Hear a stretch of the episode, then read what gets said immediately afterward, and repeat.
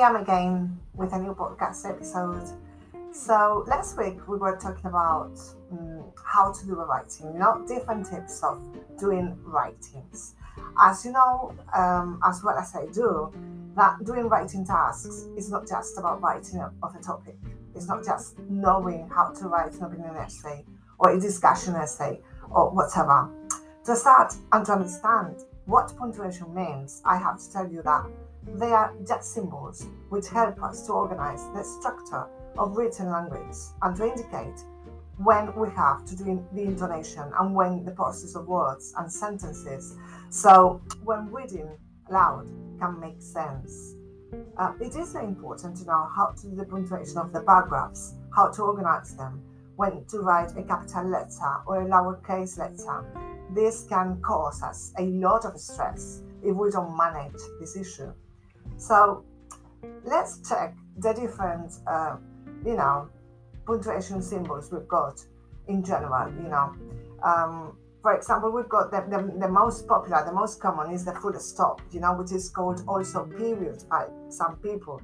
We use it at the end of the sentence. Uh, we use it for abbreviations, for example. Then we've got question marks. We use them at the end of direct questions, at the end of tag questions, exclamation marks. We use them to indicate strong emotions after inter- interjections, you know. Commas, we use them between items in the series, or least the last two items of the series usually don't need a comma between them. They are separated by and, for example. They are also used between adjectives and adverbs after the street address and the city in an address before or after direct speech, before coordinated conjunction for and, nor, but, or, yet, so. Then we've got semicolons. We use them instead of a full stop to separate independent sentences, to separate items in a series when those items contain punctuation such as a comma, for example. We've got colons. We use them to introduce a list, to introduce an idea or an explanation, to introduce direct speech or quotation. Dashes. We use them to introduce parenthetical information to show an afterthought. Uh, apostrophes. We use them to indicate a missing letter or letters in a contraction to show possession of uh, for example, the Saxon genitive. Do you remember the Saxon genitive? An apostrophe plus the letter S. Quotation marks. You know, those which are called open and close inverted commas too. You know, we use them in speech, sentences, or words. Parentheses. We use them to indicate clarification, to indicate an afterthought or personal commentary.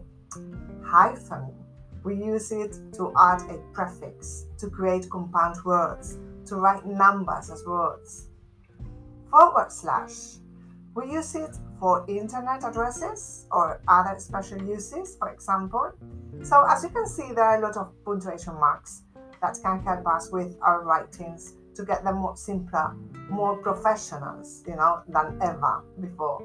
So please, when you are doing a writing, um, don't torture, you know, your, your readers. You have to, to, to write them the punctuation, to give them, um, to, to, to make them feel that reading is a pleasure. It's not just, you know, is and, and to make sense what to everything you are writing about.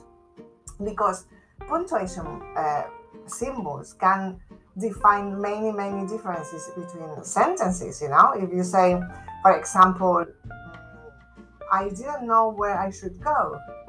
Without any comma, you mean that you didn't know which way you should take. So you didn't know where you should go. However, if you say, I didn't know, comma, I should go, you know, you're talking about something, maybe answering someone that you didn't know something you were questioned about, but you should go now. Sorry, I, I can't answer to you. I should go, you know?